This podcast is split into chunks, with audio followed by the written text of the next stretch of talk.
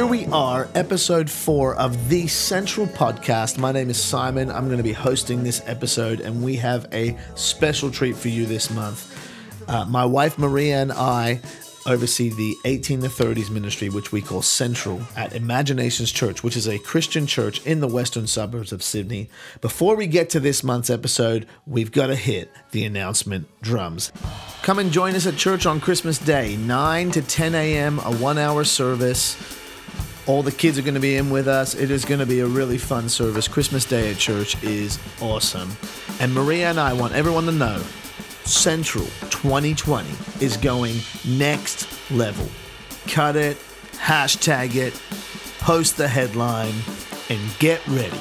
So this month, we have brought in the big guns. We have none other than Pastor Jack Haynes, our senior pastor, hailing from Yuma, Arizona, coming out of the chute number three on a bull called In Your Facious. Well, that's the kind of things he says when he introduces people, so I thought I'd return the favor. He is here with us, and it is a great honor. He's been my pastor for 18 years. Time flies. Man. And it's great to have you here. Welcome. Thank you so much. I feel younger by just being here. Hallelujah. First ever Central. Po- it won't be the last, but I wanted to start off. How old are you right now, Pastor Jack? 67. 67. Yes, but it's interesting because I listened to a song the other day that said, How old would you be if you did not know the day you were born? That's a game changer right there. So maybe I should say 47. Now, I'm 32. Most of our listeners are between 18 and 30. right. So, what did life look like for you in your early 20s? Like, practically speaking, like, what, were you married? Were you, Yeah. you were in the military? Well, I, if, if we're going to say in my mid 20s, would say 25, I guess. I, uh, I was married and I was um, out of the military at uh, 25.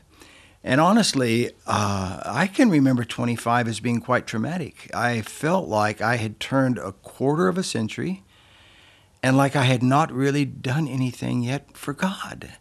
It, since I was young, I was a teenager, I knew God had called me. I knew God was going to use me. I had surrendered, of course, to ministry. Uh, I was, I was uh, preaching anywhere and anytime I could. I was on staff with Pastor Messer. And I was a quarter of a century old, and I just felt this trauma almost. Like, a, like not a midlife crisis, but maybe like a quarter life crisis or something that I just really hadn't done anything for God yet, and I had to really kind of work with that. But I was uh, married, and I was in uh, uh, ministry. I wasn't full time ministry. I was driving a, a, a truck, uh, delivering bottled water. I had a route, a sales route, but I was a youth pastor at that time, uh, and um, associate pastor. No children yet, and we lived in Arizona. Lived in a little house there, and um, yeah, but hot for God. My heart was was really uh, on fire for God. Yeah. So, you planted yourself in Pastor Messer's church. Yeah, I'd gotten out of the military. Uh, I'd have been out of the military about a year or two, and um, he had asked if we would come on as the youth pastors there, and uh, we were honored to do that. Yeah. The Sunday night of our Central Conference in October, we approached you to share a, a thought that had been on your heart for quite a while, and that is this concept of one day, day one. And that's what I wanted to bring you on here to talk about and just kind of flesh that out. Especially, you know, we're coming up to uh, the end of the year, the start of a new decade, and uh, I wanted to to talk about you know what your life looked like because there can be a panic in people who are 18 to 30. It's like, oh man, I, I haven't achieved enough, like you had just spoken about, or I'm running out of time, or and uh, so this idea of one day day one. Can you just define that for us? What is one day? What is day one? Where did this idea come from? Where did it all start? Yeah, I think I, I probably saw something written at one time, but my eyes just stopped and looked at it, and I just couldn't uh, get off it. That uh, one day, day one, and I thought, oh my goodness! I said that there's a that there's a ton in that right there, and I began to just consider it uh, in like in my own life. You know, one day I'd like to, and, and one day maybe we should, and oh, I think one day. But what I find is that one day just stays out there as a something I talk about.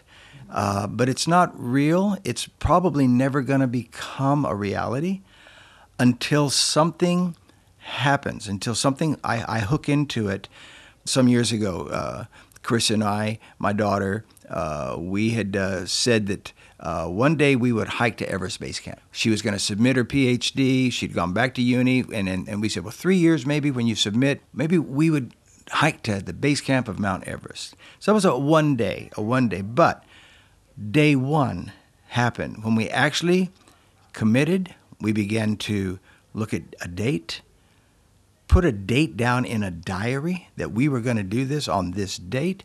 And then that day one became um, a foundation for us to, all right, now let's find a company. All right, let's look at this. All right, let's put some money aside. Let's cash in frequent flyer points. And eventually, of course, that happened. We, when she graduated, we did. We hiked to Everest Base Camp. Is this something that's like increased more in your life in this season of writing, of putting down your one day? Absolutely. Actually, when I was younger, I never even really considered, you know, uh, the things I'm thinking now. I, when I was younger, one day was just that. It was just like, well, one day, you know, one day we'll, you know, uh, whatever, have this many kids or, or you know, I, 27 yeah, kids. right, right. You know, yeah. no. But as I have gotten older, and as I have begun to appreciate the value, honestly, Simon, of every single day, and I realize that uh, there's not a lot of time in life. There's enough. There's enough time, but there's not a lot of time uh, because life is short. And I probably right now could show you my phone and go to my little notes page, and, and I could probably show you 25 things that I have written down at the age of 67 that one day, one day, one day I'd like, one day I'm going to, one day I'm believing for, one day I'm going to see. And some of those things uh, I've already begun to take some day one action on. So one day is that that future dream goal. Day one is that first step. It sort of reaches into the future and brings it to right now because today I put a deposit down, Yeah. you know, on my one day dream or something like that. Yeah. And and you know the truth is, is there's a day ten, a day twenty, but it was always got to start with day one. in many ways, there's a lot of one days in the day one. Uh, like I can remember going on a hike that I'd been thinking about for a long, long, long time. And of course, there was a lot, but I'll never forget the first step. this was a 900 kilometer hike. And I looked down literally at my feet and I took that first step and I thought, this is day one. Now, it wasn't. Day one had been, been a year or two before, but on. But it seemed like that also was a day one. So let's break that down. So we we have a one day. What are some tips to turning your one day into day one? You mentioned a lot about writing things down, about making plans. I think that's i i critical. If you don't write it down, I mean, get your notebook out or get your phone out and write it down.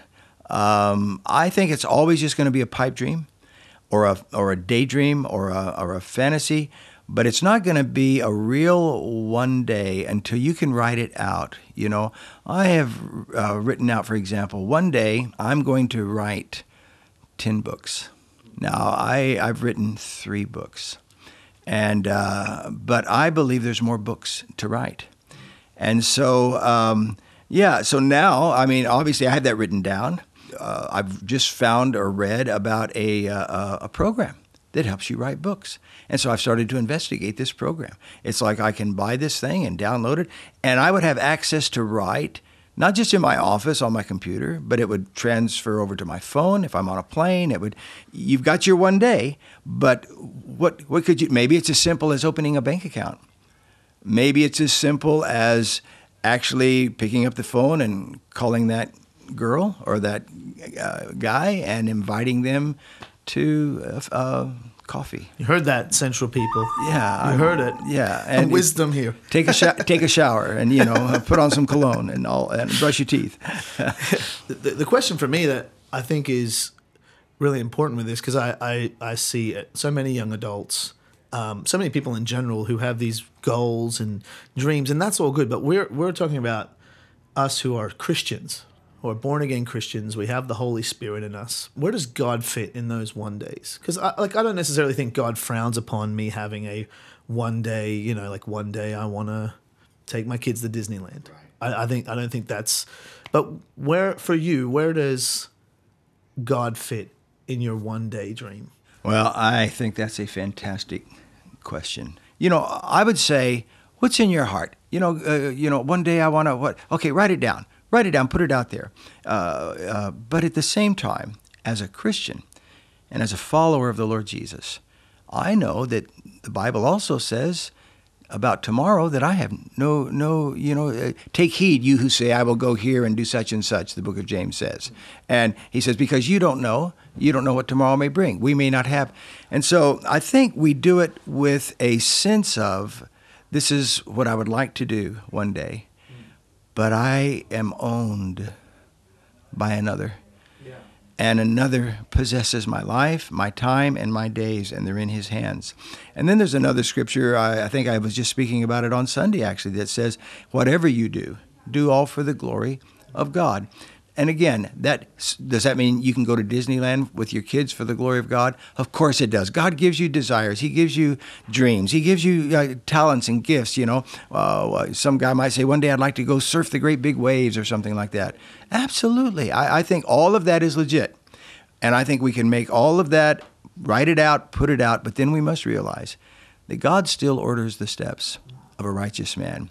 And honestly, I have written some things down that I've gone back to lately and looked at and said, and this is like a few years later, yeah. and have said, nah, eh, I don't know about that. Do I really want that? Yeah. You know, um, I, I, I, wrote down uh, one day I want to own a boat. And then I got to, honestly, I, I'm just about ready to go back to my list and probably I don't know if I really want to own a boat. I think I can rent a boat for a week or you yeah. know. And I think on top of that, I think you can go back. I even think about goals I've had in my life where I've gone back and I've been like, God actually has something better yeah, for me. Like I've set my one day too low. Right. You know. Um, so, so revising is good, I think. I, I agree. I think that's probably a good way to put it. We can revise them. We can go back over them. We can look at them again. And you can't revise them if they're not written down.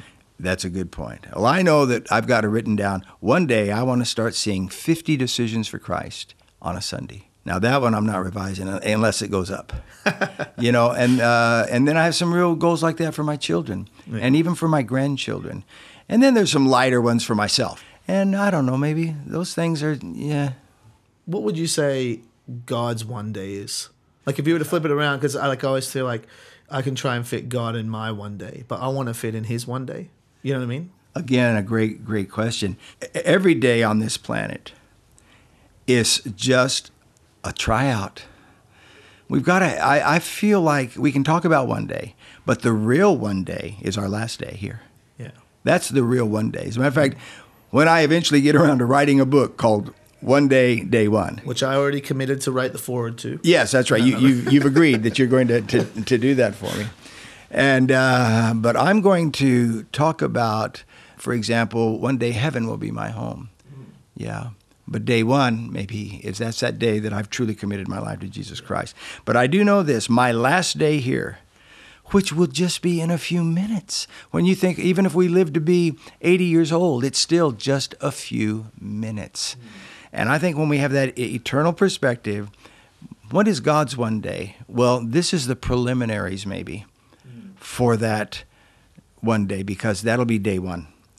When we step out of this life, which is last day, and we enter day one of eternity. But that doesn't mean that this doesn't count. It does count.